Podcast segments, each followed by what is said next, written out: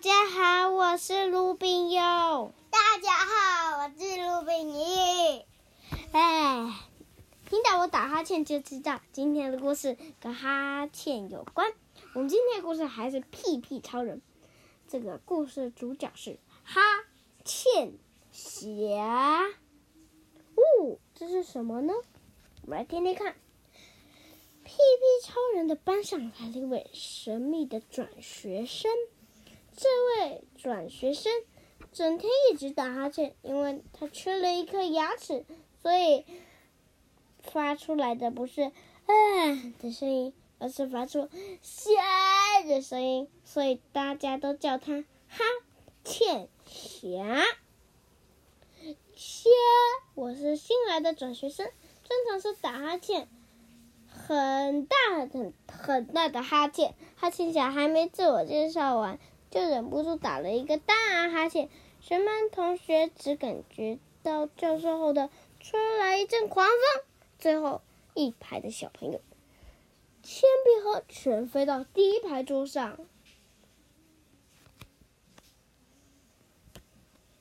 好厉害的哈欠呀！老师和同学都十分佩服。耶，yeah, 小意思，骄傲，哈欠侠骄傲的走向老师帮他安排的座位。不久，班上准备选班长了，许多小朋友提名屁屁超人，可是哈欠侠不服气，他吓的打一个小哈欠说：“屁屁超人有什么了不起？”哈欠侠要要求屁屁超人跟他决斗，永远决定谁有资格当班长。屁屁超人。同班上的同学纷纷表示反对。有人说，班上只有两个位超能力者，普通人却有三十几个，凭什么你说就算？对呀，对呀！哈欠侠这么多同学有意见，就问：那么你们要如何选出班长吗？投票吗？有小朋友举手说：投票太无聊了，不如让他们两个用超能力比一比，看谁厉害。就让谁当班长？好啊，好啊！除了屁屁超人以外，全班同学就举举手赞成。屁屁超人觉得有些怪怪的，怎么还是要决斗呀？屁屁超人最不喜欢决斗了，在室内决斗和在天空飞行可不一样，尤其是教室里通风并不怎么好。决斗时间在下周班会，校长得知这件事非常兴奋。还安排了家庭访问到哈欠侠家。决斗当天，老师正准备喊预备起时，皮皮超人说话了：“哈欠侠，我妈妈说，当班长的目的是为同学服务，这是劳心劳力的事。如果有人愿意做，我们应该把机会让给别人，并且尽力帮助他。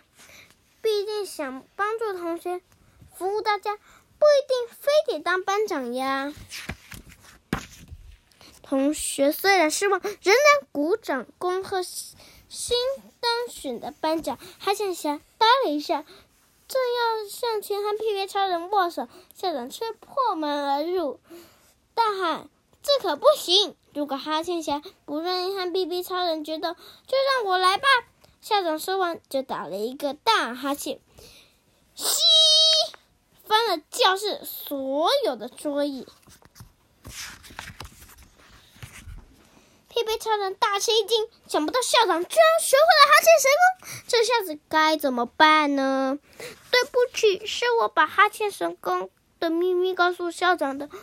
哈欠侠自责地说：“我每天玩电动玩到很晚，所以才能打出大哈欠。”校长知道，就决定玩三天三夜的麻将，外加。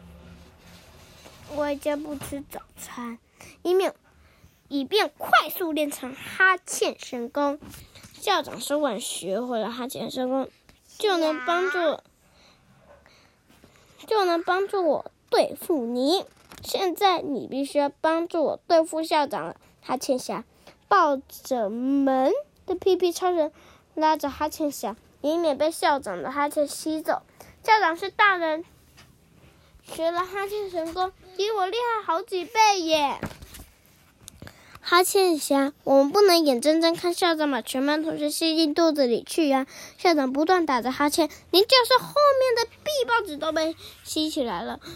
老师和同学紧紧抱在一起，才能抵抗校长的大哈欠，强力吸力。